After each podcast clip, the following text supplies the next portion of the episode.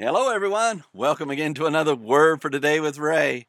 What a joy it is to be studying this book of Philippians together and knowing that you're out there, you're learning, you're growing in your walk with the Lord. You're leaving behind your past, you're looking toward the future, you're keeping your focus on that prize that's in Christ Jesus.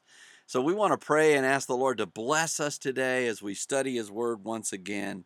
Join me in prayer if you will and we'll give him thanks. Lord, we do give you thanks for your word. First of all, we we realize we wouldn't even have it. We'd have none of these ideas if it were not for you providing your word before us. And Lord, not only that, you've given us the Holy Spirit that you promised would guide us into all truth, and Lord, that would empower us to live according to that truth, not by might nor by power, but by your Spirit, says the Lord, as Zechariah the prophet said. Lord, we want you to bless us today though, so that our time of study will not just fall to the ground, but it'll be added to our lives.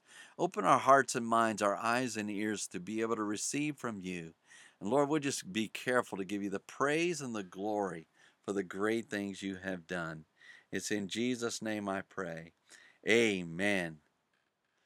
The title to today's lesson is Be Followers of Me, and it's taken from the book of Philippians, chapter 3, and verse 17. Paul the Apostle told the church members in Philippi that he knew there was more that he could apprehend and attain as he walked with Jesus Christ. His desire for the Philippians is that they also would grow in their relationship with God and learn to walk in that which they had already received.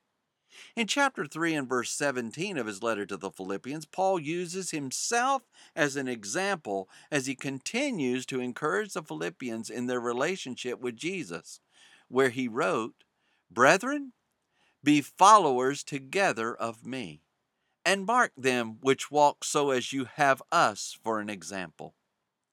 The Bible the verse begins, Brethren, be followers together of me. Once again, Paul employs the word brethren as he continues to relate affectionately to the church members. He told them, Be followers together, which is the Greek word summimetes, and it means an imitator of others. And he said, Of me. When the Philippians observed Paul's life and his relationship with Jesus, they were to imitate him in a united effort as much as they saw him following the Lord.